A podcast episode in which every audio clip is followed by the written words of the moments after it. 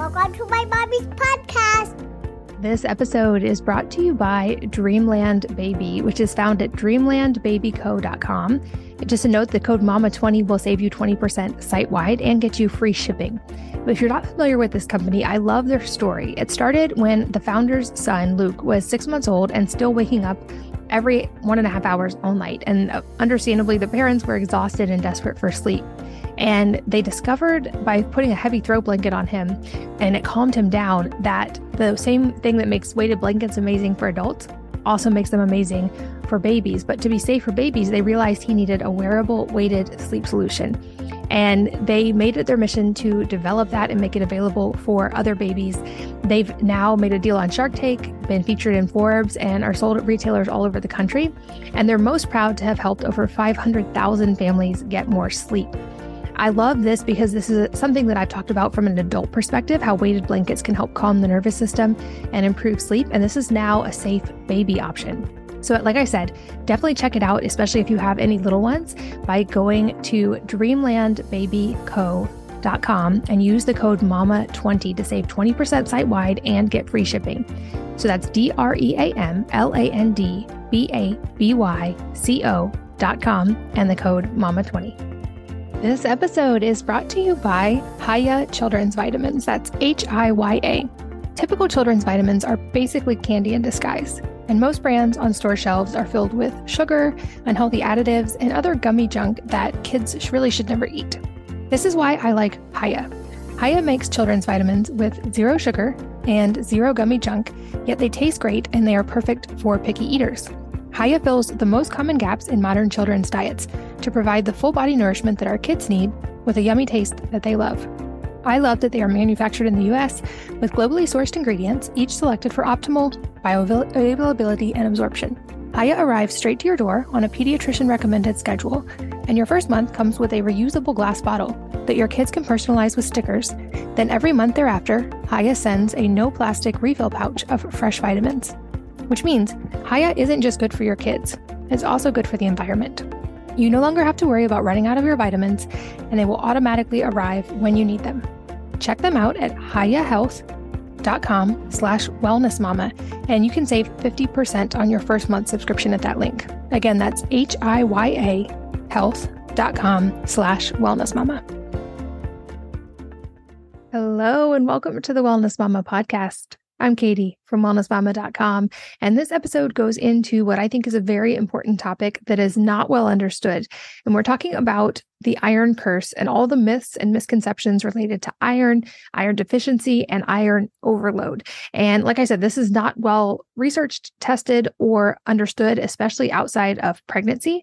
And as today's guest explains, even within pregnancy, this is not well addressed. And she gives a lot of granular information on how to understand your own iron status and how to address it even from home and even if you don't have a supportive doctor. And Dr. Christy Sutton is based in Dallas, Texas, and she's interested in asking why health problems occur, finding the root causes, and then finding the safest and most effective solutions to common problems. And this is the foundation of her writing, her teaching, and her clinical practice. She has a lot of personal experience as well, including her own health struggles with Crohn's and celiac, and her husband's health problems with hereditary hemochromatosis and pituitary tumor induced Cushing's disease, which has led her down the alternative health path to find ways to avoid environmental and genetic landmines, which is a lot of what we dive into today and specific to iron and what we need to know about that for our children, for ourselves at various phases of life, including pre pregnancy, pregnancy, menopause, postmenopause for men, and all of the nuance that goes into that, including mitigating factors. And we even walk through how to get both lab testing and gen- genetic testing from home that can help you determine your own status, because unfortunately, a lot of these things are not yet common medical practice or care, but can have a tremendous influence on long term health outcomes. So, very informative episode, answers a lot of very specific questions. And even if you aren't aware of having any of these specific issues, it's worth a listen because she explains how these things are a lot more common than we think they are. Also, easier to address if we understand where they're coming from, but that these kind of simple and inexpensive tests can make a huge difference to long term health outcomes. So, without further ado, let's learn from Dr. Christy Sutton. Dr. Christy, welcome. Thanks so much for being here. Thank you for having me.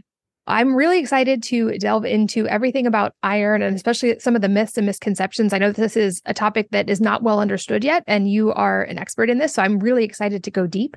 Before we jump into that, though, I have a note from your bio that you are a soccer mom and not even just in the normal sense that people use that word, in that you actually play soccer too. And I would love to hear if that's been a lifelong thing or something you've gotten back into, because I know the statistic is circulating that a mother's fitness level has a direct impact on the health of her children. And I've recently become, in the same way, a track mom that both coaches track and does track as an adult. So I would love to hear what your journey was like. Yeah, yeah. Um, so I didn't grow up playing soccer until um, in high school. And the reason for that soccer wasn't offered as an option to me as a child my generation, like soccer wasn't as big of a deal. And if for me, it was like, if it's not off- offered at school, it's probably not going to happen because my parents just couldn't drive us around.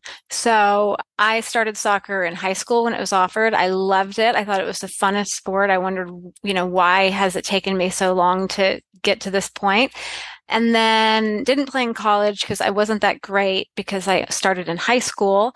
And then as my daughter got back into soccer, I had some patients who were playing, you know, what I call old lady soccer, which we're in an over 30 league, but most of us realistically are way over 40, over 30, like 40s. I don't think anybody actually is below 40, but it's been fun. It's been great. I think it's a good way to set an example to my child that, hey, my fitness is important too. It's not just all about, you know, you and driving you around and what you do. Like you as a parent, when you are a parent in the future, you need to exercise too.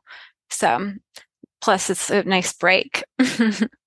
yeah, I think that's so important, though, not just telling them, but modeling so that they have permission when they're parents to do those same things. And um, that's awesome. I love that you have that and that your kids get to see that.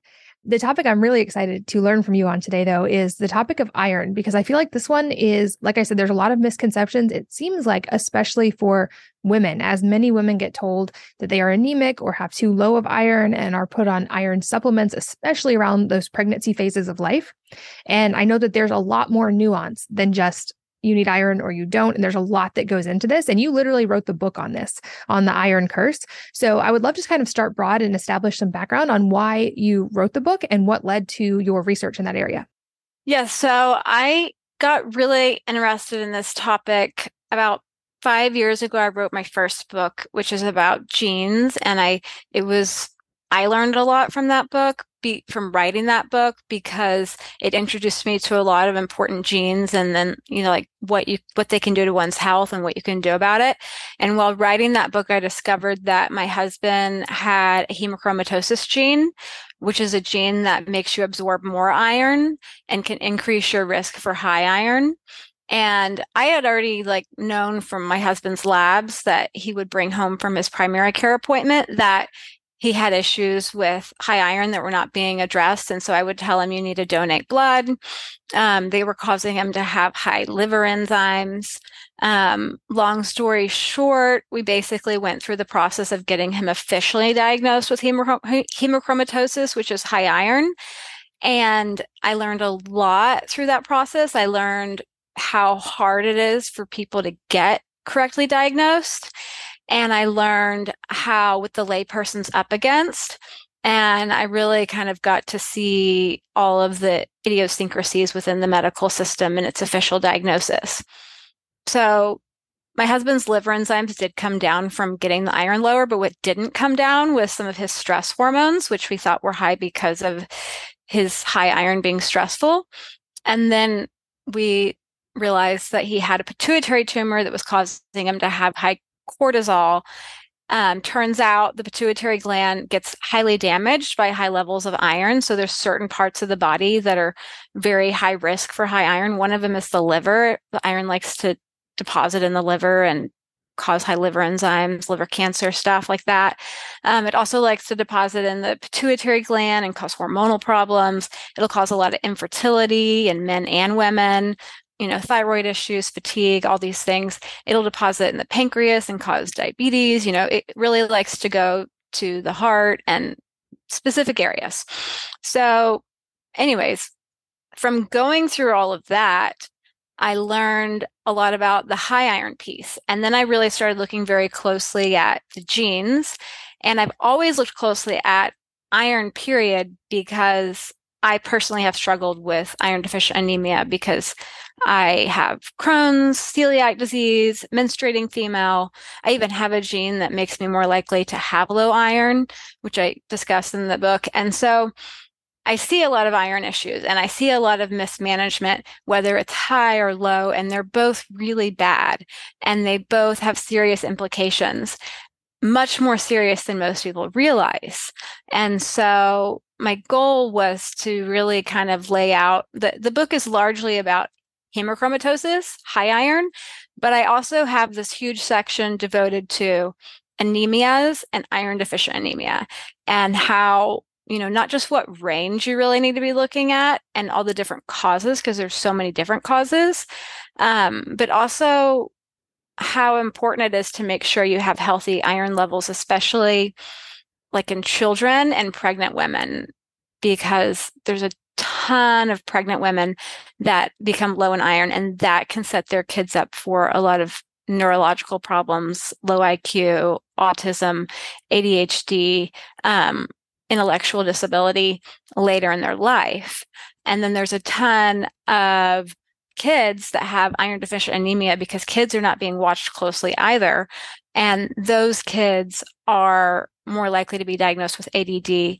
And there's a lot of kids that if they were just treated for iron deficient anemia properly, you know, they could theoretically maybe not even need some of these drugs that increase their dopamine and epinephrine because they would have enough iron to make dopamine and epinephrine naturally. So that's kind of the gist of it. Got it. So both extremes are obviously not ideal. I feel like we do hear a lot more about low iron, even though that's like you've explained, not still super common and not tracked in children. It seems like mostly tracked, probably primarily in pregnant women, or at least that's the only time I was tested for iron levels at all that I know of. Which one is actually more common and which one is potentially more dangerous, or are they both kind of equally dangerous at the extremes? Yeah, so there's a lot to untangle there. So many things to untangle there. So they're both very common and they're both not diagnosed as well as they should be. I would say iron deficient anemia is it also depends on what stage one's life is in so or what sex you are so like females are going to be more likely to have low iron because of menstruation pregnancy and you use a huge amount of iron during pregnancy and then, but women, as they get postmenopausal, they're more likely to become high in iron, especially if they have that hemochromatosis gene. And so you can go from one extreme to the other. Kids, typically, kids tend to be more low in iron because picky eaters or they eat a lot of calcium. Calcium binds to iron. It's going to make it harder to absorb iron. However, kids do have the hemochromatosis gene and they do develop hemochromatosis. My colleague's daughter, we diagnosed her at the age of five with hemochromatosis. Like we diagnosed her. And then she took her five year old daughter to the pediatrician where they confirmed the diagnosis. It was causing severe neurological problems. Her five year old had to go back to wearing diapers. She couldn't walk down the road. So they then referred her confirmed pediatric hemochromatosis daughter to the pediatric hematologist who completely refused to treat her and my colleague was forced to treat her herself using specific supplements that lower iron but it's still been a very difficult situation. So um, you know I, I know i'm kind of getting off topic here but one thing i did want to say about your question was was about you mentioned how when you were pregnant, they checked your iron. Well, most people, they're not getting their iron checked early enough in pregnancy. You have probably heard that if you have low folic acid as soon as you're pregnant, then you're more likely to have a child that's going to have cleft palate and like some of these neurological problems. And that's why women are told to take not folic acid, but methylfolate um, before they get pregnant. Because the day you're conceived, your mother needs to have plenty of that vitamin to, so your nervous system can develop properly.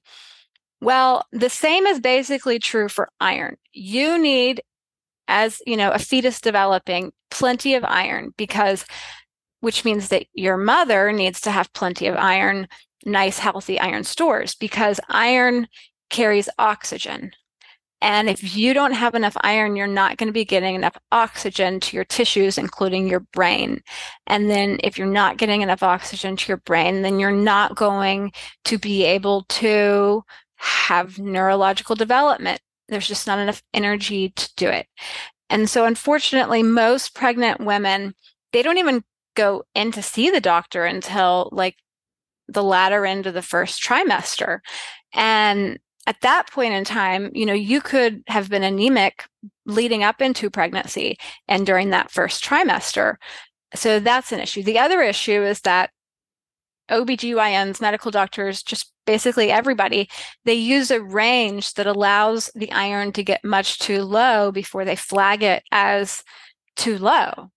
So then you end up with an issue where now you're telling a pregnant woman that they're low in iron and they are now low in iron during a time when it's going to be really hard to dig themselves out of that hole because pregnant women go through a ton of iron. Every pregnant patient I've ever had had to get on iron, even the people who had these genes that make them quote, you know, high in iron and absorb more iron, they still become low in iron.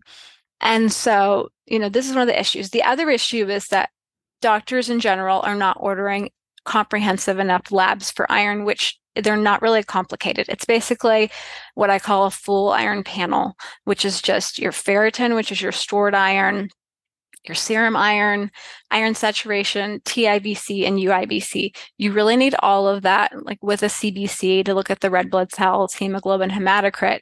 But most doctors, they're not ordering that full panel. They're maybe just ordering the serum iron or if you're lucky, they might also add the ferritin, but they're not adding all of those. And that's inexcusable to me because those labs are not expensive or complicated. That's fascinating. And it sounds a little bit like sort of the experience I had with thyroid issues in the past, in that they would only test one or two at the most thyroid markers and they would be in quote normal range until I actually worked with a kind of functional medicine doctor who actually understood the ranges better and tested antibodies and a whole lot of other things as well. And also said, similar to what you're saying, you don't want to be on the low end of lab ranges before you start addressing a problem because lab ranges are somewhat defined by people who are already having problems or who go in to get tested because they suspect they have problems so that's really fascinating to me. What would ideal ranges look like? So if a woman was considering getting pregnant, what would like the optimal progression of when would she want to get tested? What would she be looking for in those ranges? Um, and I know that there are people like you who can help people actually get more granular with this than most doctors might. Um, so it sounds like maybe a supplemental plan with multiple practitioners could be ideal, especially in that phase of life. But what what does ideal look like? Yes. So, yeah, I think that's a really good point you made about the thyroid. I think there's so many analogies between the thyroid and iron and how it's been kind of mismanaged. And I, like you, I have hypothyroidism. And if my TSH isn't in a very narrow range, I, you know, hair loss is a problem. So I totally get that. And I think it's a really good analogy because that's largely what's going on with iron. So the answer to your question, which is a good question, what ranges? And it does depend. So I like how you asked specifically for a woman that's trying to get pregnant. A woman that's trying to get pregnant, I would not want to see that ferritin any lower than 60. Ideally, you know, not lower than 60, ideally not higher than 100. If it's lower than 60, then the iron reserves are going to deplete very quickly and that's where you're more likely to get into a dangerous low level before you really start to get a handle on it because pregnancy depletes iron so quickly. So between 60 and 100. Now, not higher than 100 because basically the research has shown that if you have a ferritin higher than 100, then you're either inflamed or you have too much iron creating inflammation. But most ranges do allow all ranges pretty much allow iron to go, ferritin to go over 100. The lower end for women is 125, even though the research shows it shouldn't be any higher than 100. And then the same thing for iron saturation. So iron saturation is another lab marker that, um, you know, I wouldn't want to see that below basically 30% in a woman trying to get pregnant. But the lab ranges allow it to go much lower than that, down into the teens. And then they allow it to go disturbingly high. So the lab range for iron saturation cuts off at 55. But the actual diagnosis for hemochromatosis, too high of iron, starts has a cutoff at 45%. So that's a really interesting point because like that's not even me getting getting like nitpicky about a functional range. That's just the lab range allowing things to go higher than really they should allow it. And why that is, I don't know, because the hematologist will diagnose hemochromatosis with iron saturation over 45 combined with a high ferritin. So I know that, you know, I just went off on a tangent about high iron and you asked about low iron, but I think it's just an interesting point about this whole like lab range concept that really we need to revisit because like you said, who's getting lab work? People that are ill, not you know if you got a thousand people that were healthy their lab ranges would have a different u curve bell curve than a thousand people that are unhealthy. And most people that are getting labs are unhealthy people. And so they're looking at all these labs and they're saying well these are this is the median this is the average and it's like the average for sick people i don't want to be an average sick person yeah. And, or even just, I don't want to be in the normal range. I want to be optimal. And we haven't, it doesn't seem like in most areas done the research to know what optimal is. We just know, kind of like you said, the averages of normal, which is not what most of us are aiming for to begin with. And I like that you brought up the distinction of pregnant women are their own category that would need to be looked at differently. So it sounds like the, the ranges that would be ideal for a woman who's pregnant or trying to become pregnant are not the ranges that someone in another phase of life would want to aim for. So, um, what does that look like as a difference for like children, for men? Or I know that I've read a lot that women in the postmenopausal phase tend to move more towards like lab ranges of men, or at least when it comes to iron, and that maybe this could be a possible correlation to why women's risk of, for instance, heart disease goes up after menopause. I know there are many factors there, but what would a range look like for someone who's not in the pregnancy or pre pregnancy range look like? Yeah. So kids are kind of their own category. They kind of have totally different lab ranges that for ferritin are much lower. And for those, I think you kind of more or less, I think they let the ferritin for kids go way too low, like in the teens. I personally wouldn't want to see my child have a ferritin below 30 at any point in time, but they can't get up above 75 really. Like you you know you don't necessarily want them to go up to 100 for adults they tend to develop higher levels of iron and ferritin in general because of the they're not menstruating not having kids. You know females basically are now like men in that they are not menstruating or having kids so their iron levels are going to be more higher. So you know we talked about that. But as far as um, the main distinctive factor for a different range for different people this is where it's important to look at genes. Like everybody needs to know if they have a hemochromatosis gene. If you have a hemochromatosis gene or two that's increasing your risk for high iron, then you might need to allow for a lower ferritin, a lower iron saturation, just to give you some more wiggle room so that you're less likely to go high. And this is like the opposite story to a pregnant woman where a pregnant woman needs to you know make sure they have nice robust iron stores because they're about to get depleted with pregnancy. A postmenopausal female a male somebody with a hemochromatosis gene they need to allow for their iron levels to maybe get a little bit lower to give them some wiggle room for it to go higher. But it's you know it's a complicated topic because there's so many different factors. Like, you know, you could have a GI bleed that could make you low in iron. And yes, you're a postmenopausal female, but you're still low in iron because you're bleeding somewhere.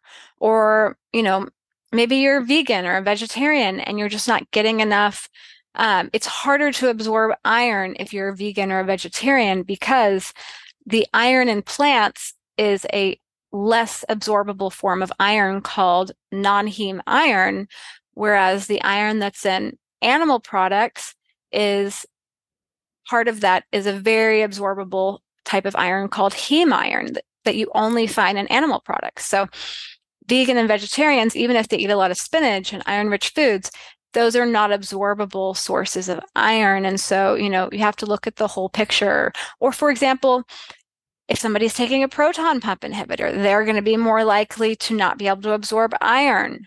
Um, if they're really stressed out and they're not making enough hydrochloric acid, they're not going to be able to absorb iron.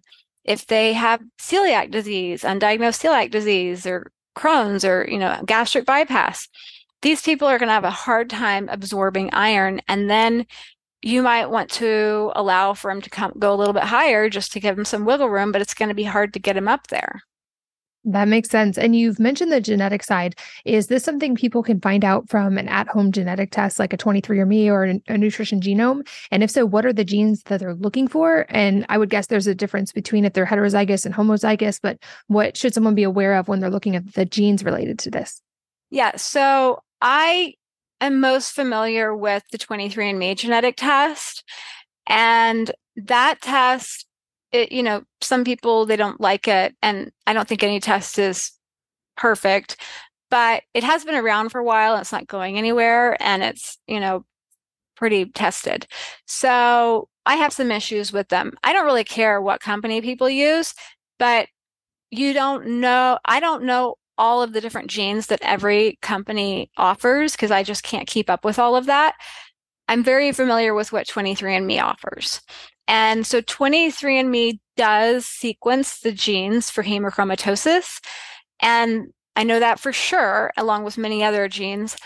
However, they give you genetic reports that say, like, if you've seen a health report from 23andMe, it'll say something like variant detected for hemochromatosis gene.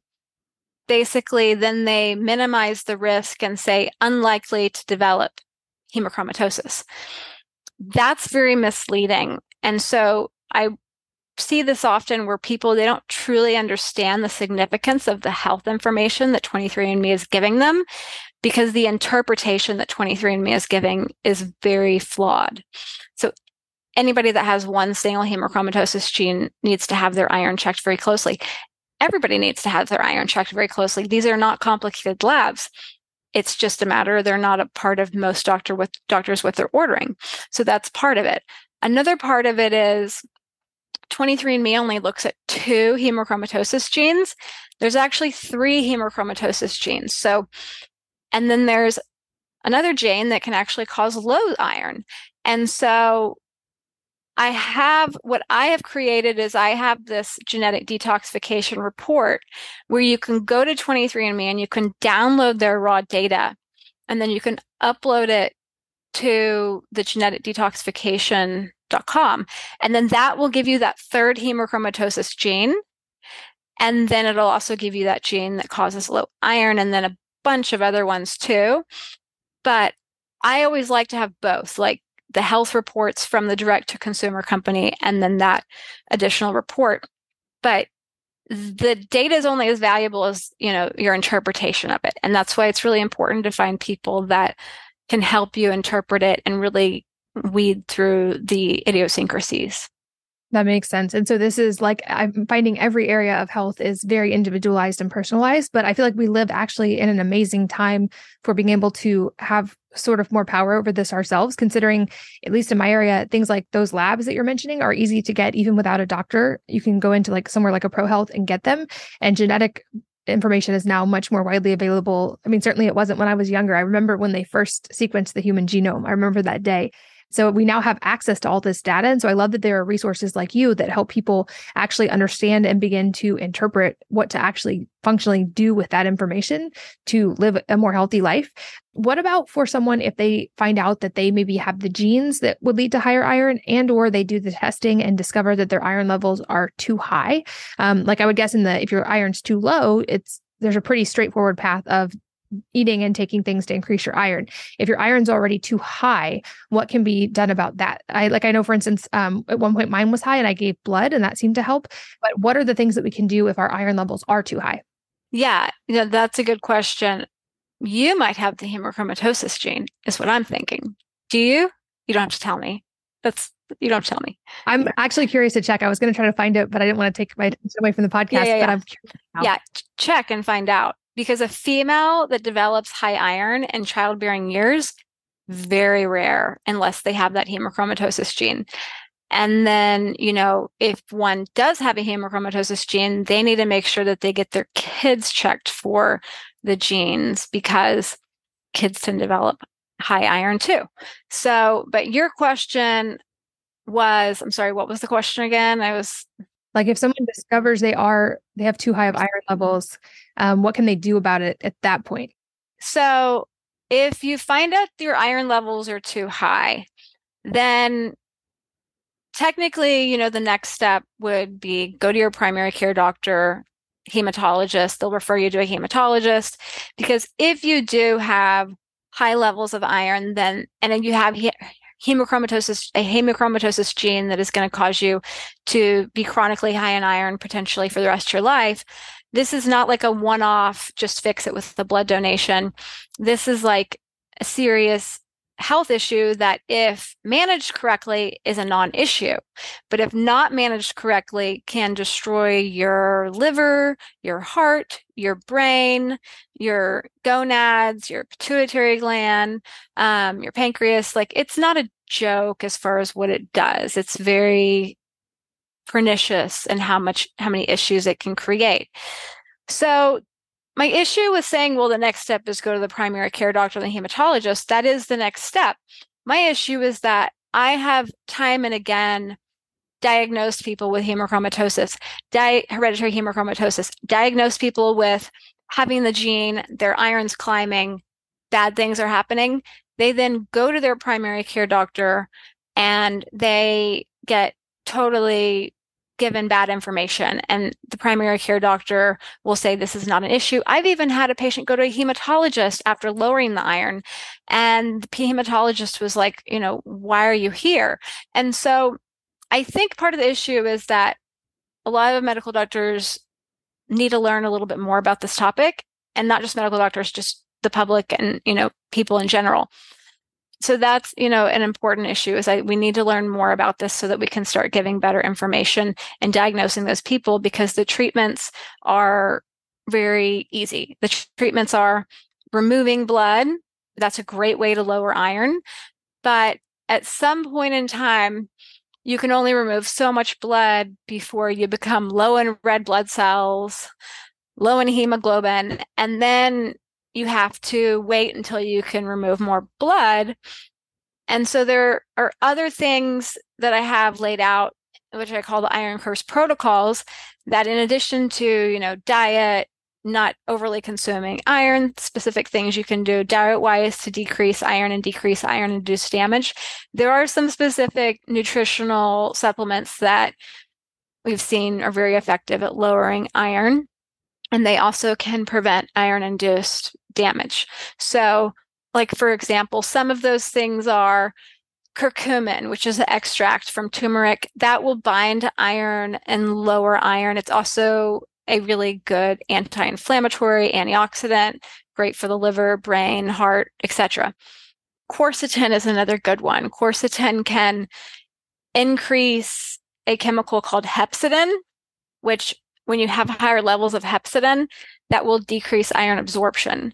And people that have the hemochromatosis gene where they absorb too much iron, their problem is that they don't have enough hepcidin. Their liver doesn't make as much hepcidin, just genetically, they don't make as much. And so doing things like taking quercetin can help to increase that hepcidin naturally so they absorb less iron. Um, there's other things like berberine. So berberine, you know, everybody's talking about berberine because maybe it helps with weight loss, and there's some research that it might. Um, it also research shows can lower blood sugar, you know, which is a lot of people have blood sugar issues. Also, you know, high iron people, but it can it can actually also decrease iron absorption as well.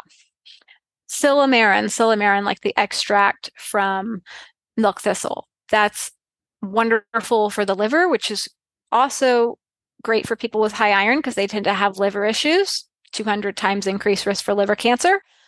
But the silymarin also binds to iron, lowers iron.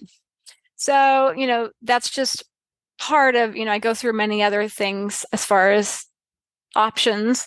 And ultimately, there's pros and cons to all of these things. And you have to kind of figure out and create a personalized health plan based on what does that person need. I would just like to give a lot of options and educate people about them so they can say, okay, this checks a lot of boxes for me. So I'm going to try that, that type of thing. Well, and I love that about your approach because I say often on this podcast that at the end of the day, we are each our own primary healthcare provider. And that mm-hmm. while it's incredibly beneficial to work with practitioners who have specific knowledge and can help us in a particular thing that we're working on. At the end of the day, the responsibility lies with us. And I think we're seeing this really cool kind of almost grassroots movement of people who are doing the work to get educated and understand the things that no doctor can completely understand at the level you can about your own body, your symptoms, your genes, your own reactions to things, and who are willing to take responsibility for their own health and for their children's health. And then we have practitioners like you who have this very specific knowledge that can help people even further advance on that path. So I'm very excited for where we are at this time and place to be able to access that data and to have that knowledge and to be able to make informed choices based on it. I'm curious if uh, for people who have maybe never done the testing, it sounds like that's a good baseline recommendation in general for us to all get tested to know our genes. I think that's hugely beneficial. Are there any conditions, risk factors, or symptoms that make people more or less likely to have either high or low iron to be aware of that would make it especially important to get that testing done really quickly? Well, like if you have a family member that has had high iron, then you definitely, I, I, personally think everybody just needs to get these genes tested. There's tested. There's a handful of genes, the hemochromatosis gene, the Alzheimer's gene, the celiac genes, you know, a, a handful of other ones that I personally just think everybody should do. And the reason for that is because if you if you know about them early then they're going you there's steps you can take to prevent these serious potentially life threatening altering diseases. And so yeah i just think everybody should do just for the, that information. Um, for example the hemochromatosis genes like if you have a family history where people know they have hemochromatosis obviously get tested. That's not the current medical guideline like when my husband got diagnosed with hemochromatosis, hereditary hemochromatosis, first of all, they said, you know, you shouldn't even have hemochromatosis based on your genes because you only, you know, have the one gene, which eh, there's this myth that if you only have one gene, you're not going to get hemochromatosis, but that's a total myth. But secondly, they also didn't say, hey, and you know, you should get your kid checked to make sure that she doesn't have a problem. Um, so she does have the gene. And at one point in time, her ferritin stored iron did pop up and it's fine now. But the only reason that we know she has the gene is because I ran it on her, got her 23andMe. And the only reason that we knew her ferritin was high was because I was checking it or telling the pediatrician to check it. I told the pediatrician she has the gene. That didn't mean that they said, oh, we need to check these labs. I still have to tell them to check the labs. Like the, you know, connections are not there yet. Hopefully, they will be in the future. So that's an example about hemochromatosis. The problem is most people don't know that they have hemochromatosis. And so they, you know, you just don't know. Now, if you don't know you have hemochromatosis, you're not going to be able to tell your family members and they're not going to know. As far as low iron goes, you know, it kind of one of my biggest pet peeves is just seeing so many people that, especially children, that you know they can't focus they're not doing well in school they're on stimulants to help them focus and the doctors are putting them on these drugs before just running thorough labs. And a lot of times these kids they have low iron low vitamin d you know sometimes they even have low thyroid. Like i've never seen a pediatric child have perfect labs. But i'm also ordering what I consider to be pretty routine, but by modern medical standards, thorough labs. And so I just, there's every kid has issues more or less. They just, they do. They're humans and they're growing up in a world that's, you know, nutrient devoid and sedentary and filled with problems. So everybody needs to know if they have the hemochromatosis gene. Everybody needs to get the labs because even if they don't have hemochromatosis, they could have low iron, and either way, it's bad. Everybody needs to know if they have the Alzheimer's gene, even kids. Here's why kids that have the Alzheimer's gene need to not be put in high risk concussion sports. And the reason for that is because if you have one or two Alzheimer's genes, you are less likely to be able to heal up from a concussion. And if you have a concussion while you're still healing up from another concussion, it makes that second concussion much worse. And then if you have another concussion before you feel healed up from that second concussion, you might never heal up from that third concussion. Like your your brain just has a hard time. So we know that not just kids, but anybody with these Alzheimer's genes is less likely to be able to heal up from concussions. And concussions increase the risk for Alzheimer's disease. So kids need to know parent not kids don't need to know they have the alzheimer's gene parents need to know if their kids have this gene because that is an important piece of information when you're deciding what sports to put your kids in if my daughter had Alzheimer's gene, I wouldn't put her in soccer. I love the sport. I wouldn't. Number one risk for concussions for females. You know, she'd be doing golf or tennis or, you know, whatever. She wouldn't know any different because I would have never put her in soccer. You know, we need to know about the celiac genes. There's so many people with undiagnosed celiac disease. You know, I'm kind of going off topic here about iron, but these are important genes. And celiac disease causes low iron all the time. You know, oftentimes people can't get their iron levels up and they're doing all this stuff. They're even getting iron infusions that have a lot of side effects, a lot of oxidative stress type issues. And they can't get their iron levels up because they have undiagnosed celiac disease. So, you know, when we didn't know this in kids, kids that have celiac disease, they they might have no digestive issues, they might have some digestive issues. They might just get type 1 diabetes because they that gene can cause type 1 diabetes too.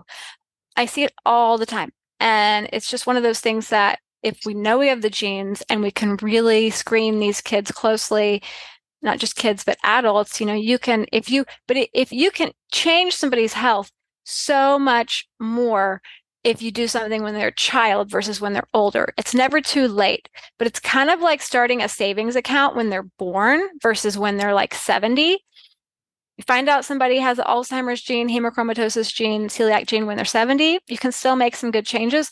Find it out when they're like a kid, and you could potentially change the trajectory of, uh, trajectory of their life in ways that you could not fathom.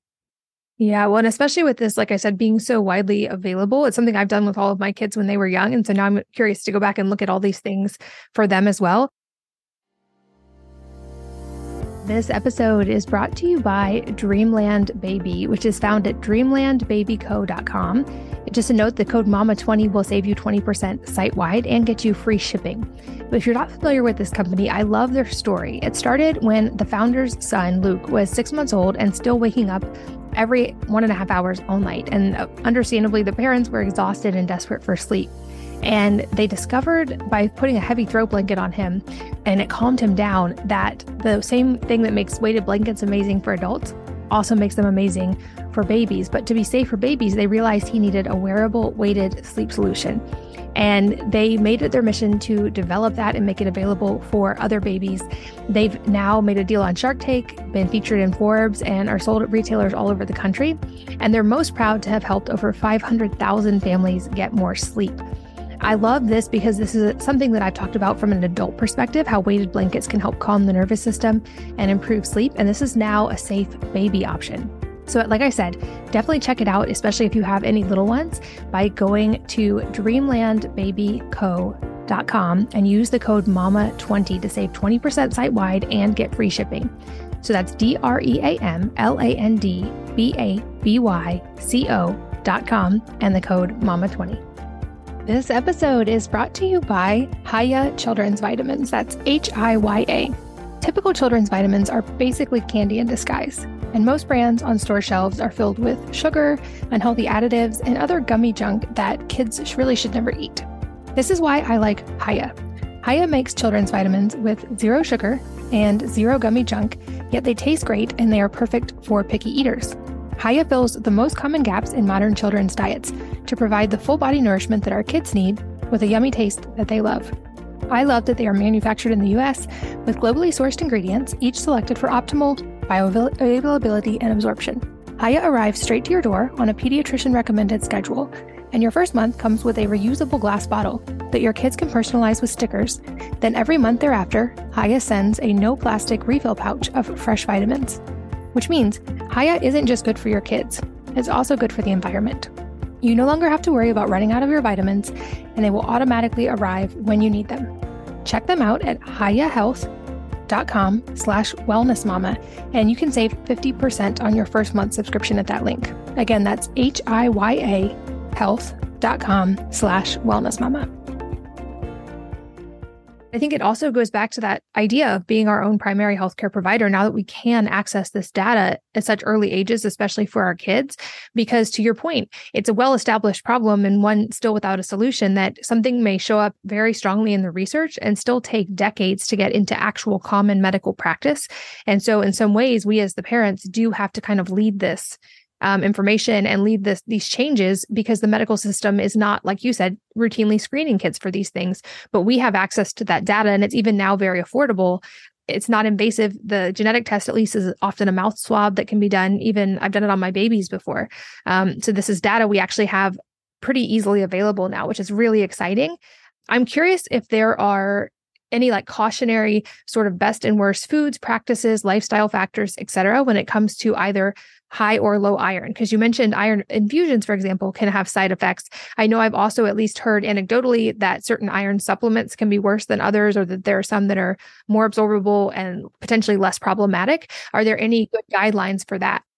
Yeah. So, as far as iron supplements go, first of all, I think if somebody's struggling with a low iron situation and they're not eating animal protein, especially like beef, then they're kind of fighting a rising tide. You know, I personally think diet needs to be our first line of defense. And if your body is horribly malnourished and you're not getting enough iron and you're not eating any meat, then I would suggest, you know, really think about that in terms of is that the best decision for one's your health? Okay. As far as nutritional supplements go, you know, iron it's so interesting. Like if you go to the health foods, not, not the health food store, but the drugstore like Walgreens or whatever, every iron supplement they have is ferrous sulfate, ferrous sulfate. You know, if a, if a doctor prescribes you iron, nine times out of 10, they're going to give you ferrous sulfate. Ferrous sulfate's not very absorbable and it is more likely to cause issues like constipation and stomach pain. Um, not to say that other irons can't. This is one reason you want to always take iron with food. But one reason ferrous sulfate causes so much constipation is because it's not being absorbed and it's getting bound up in the digestive system and it's creating constipation. So it's not being absorbed, it's creating constipation. People don't want to take it because they don't feel good and it's not working. So, but that is the most common supplement recommended for some reason. I'm not sure why. I tend to like more like ferrous peptinate, which is much more absorbable, animal based iron supplements because again, the animal based iron is more absorbable. You can do other little things like take vitamin C with the iron to help absorb it more. Even vitamin D has been shown to help iron absorption. So some of these other little things. Some people think cooking in a cast iron pan will increase iron levels.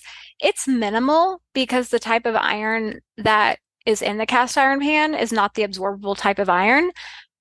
I haven't found it to be a huge issue as far as making iron levels higher, you know, in general.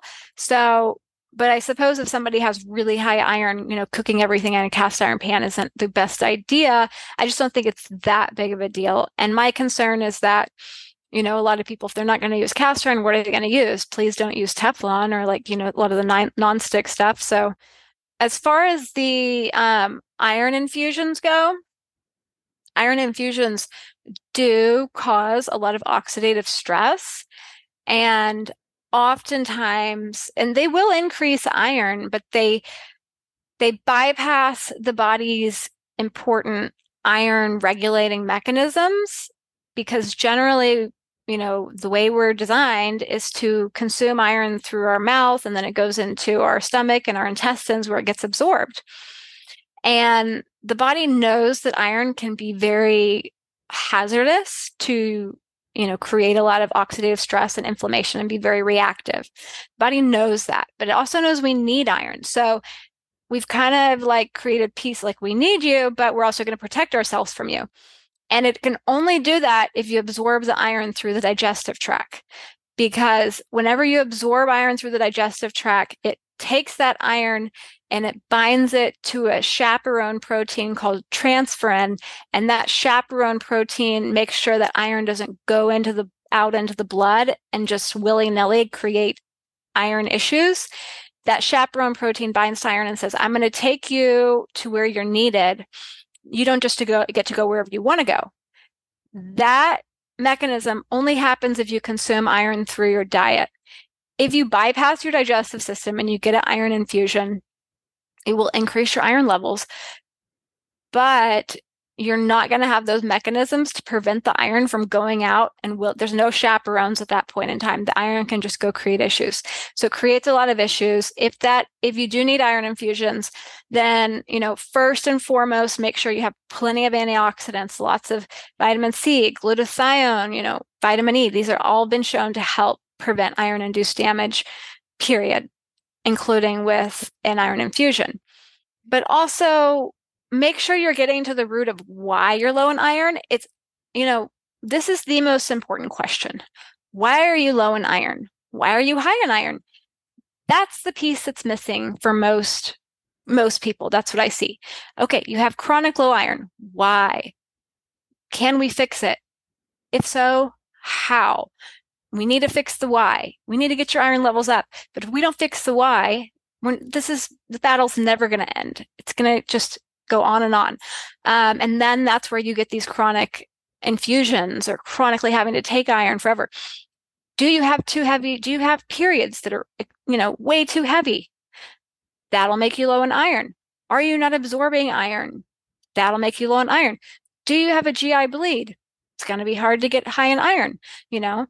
Or if you have high iron, you know, it's a disservice to somebody to say, oh, you have high iron, just go donate blood because you're not helping them connect the dots that I'm not finding out why this is happening. And if I do have a gene that's causing this to happen, then I'm allowing potentially, you know, future serious health problems because nobody asked why.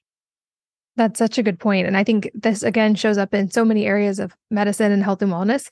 Um, and it is easy, especially if you're having acute symptoms, to want to treat the acute problem that you see but it seems like over and over getting to that actually the root cause not only helps with longer term outcomes but probably is going to have crossover into other areas of health as well because nothing is existing in a silo or a vacuum and it's all so connected that it seems like you end up with much better results and just more power over your own system and understanding if you're able to get to the root cause. And it sounds like I know you have programs specific to that. Like I said in the beginning, you have a whole book about this. Um, but also, I know on your website, you have a lot more specific information as well. So, can you just speak briefly about the different options you have for people who may be still a little confused or trying to figure out their own status in some of these areas?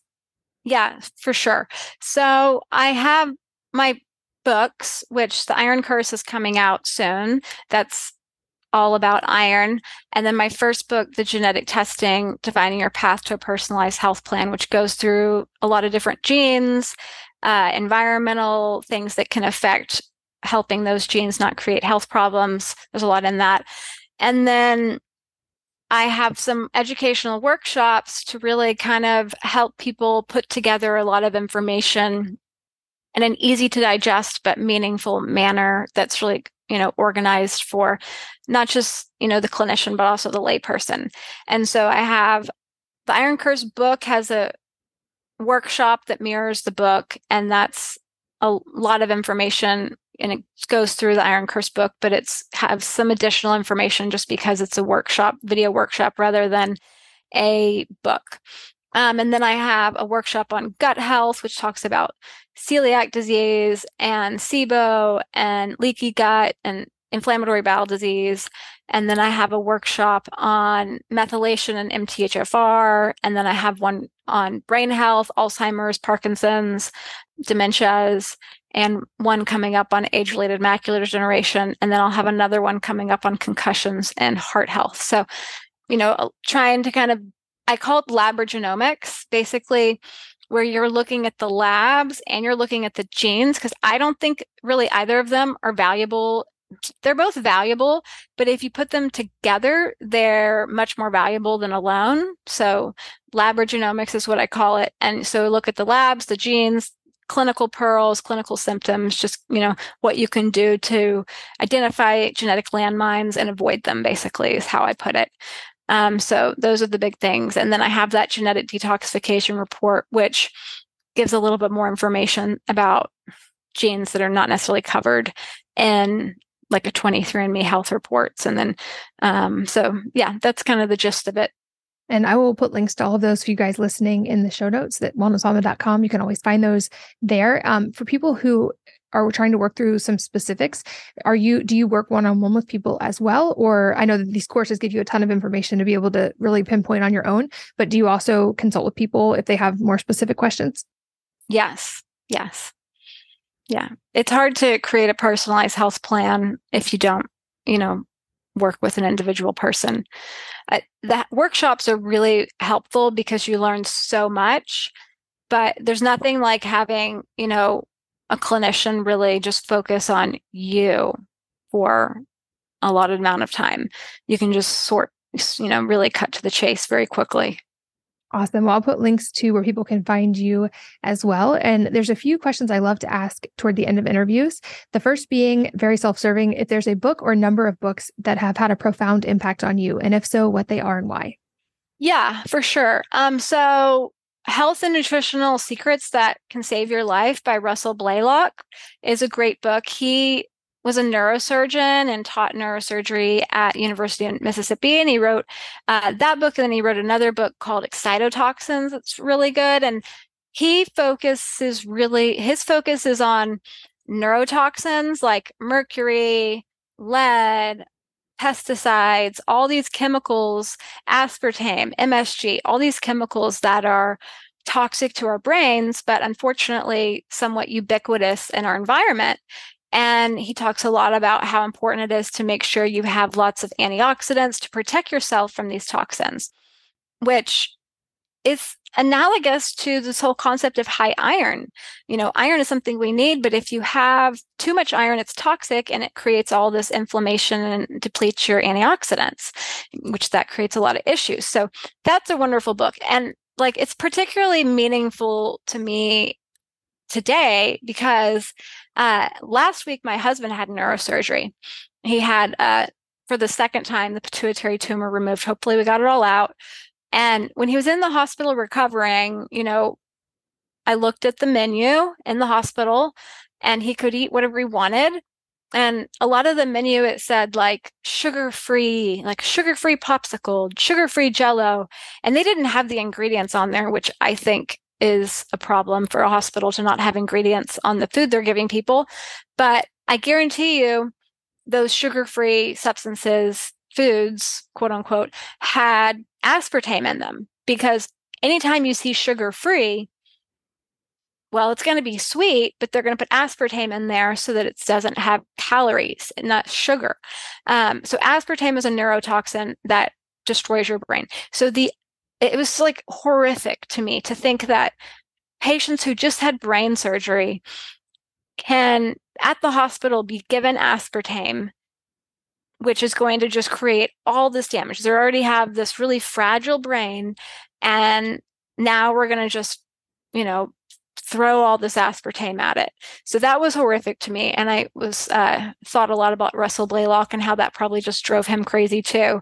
Because I think he's really tried to like make a difference in this world in that regard and has met so much so much opposition that he doesn't deserve like so many people that are deserving opposition. And it's not because what they're saying isn't research based or correct. It's because it goes against the scientific norms. But who cares about what the scientific norms are if they're wrong? Like with my book, you know, I'm throwing a lot of scientific norms at the wayside and saying, hey, I don't care if they say you can only you aren't going to get hemochromatosis with one gene. I see it all the time. This whole idea that you can be a carrier and have one gene and not get it, that's a myth. You know, I'm going to get some slack for it, but I can I can deal with it. Yeah, I think that touches again on that problem of research not getting to medical practice fast enough. I had a similar experience 10 years ago with a family member who had an appendix rupture, was in the hospital, had C. diff and flesh eating bacteria, and they decided his albumin was low. And we're trying to give him milkshakes three times a day to get his albumin up. And these actually had sugar in them. And I'm like, this person has a flesh eating bacteria and C. diff going on, and you're going to throw sugar on that fire. But it's the accepted dietary menu there. And so I think there's obviously lots of room for improvement, and hopefully we'll start to see some of that. But those are great book recommendations. I will link to those in the show notes as well. And lastly, any parting advice for the listeners today that could be related to the topic of iron or unrelated life advice that you have found helpful? Yeah. So you, I think you really touched on this idea that like we live in a very unique time where the layperson is has access to medical information, genetic testing, lab tests they order on themselves that they maybe can't get or don't have to get through their medical doctor. And so that's empowering a lot of people, but there's also a lot of confusion there too, because it's like, okay, we have this information, but what do we do with it?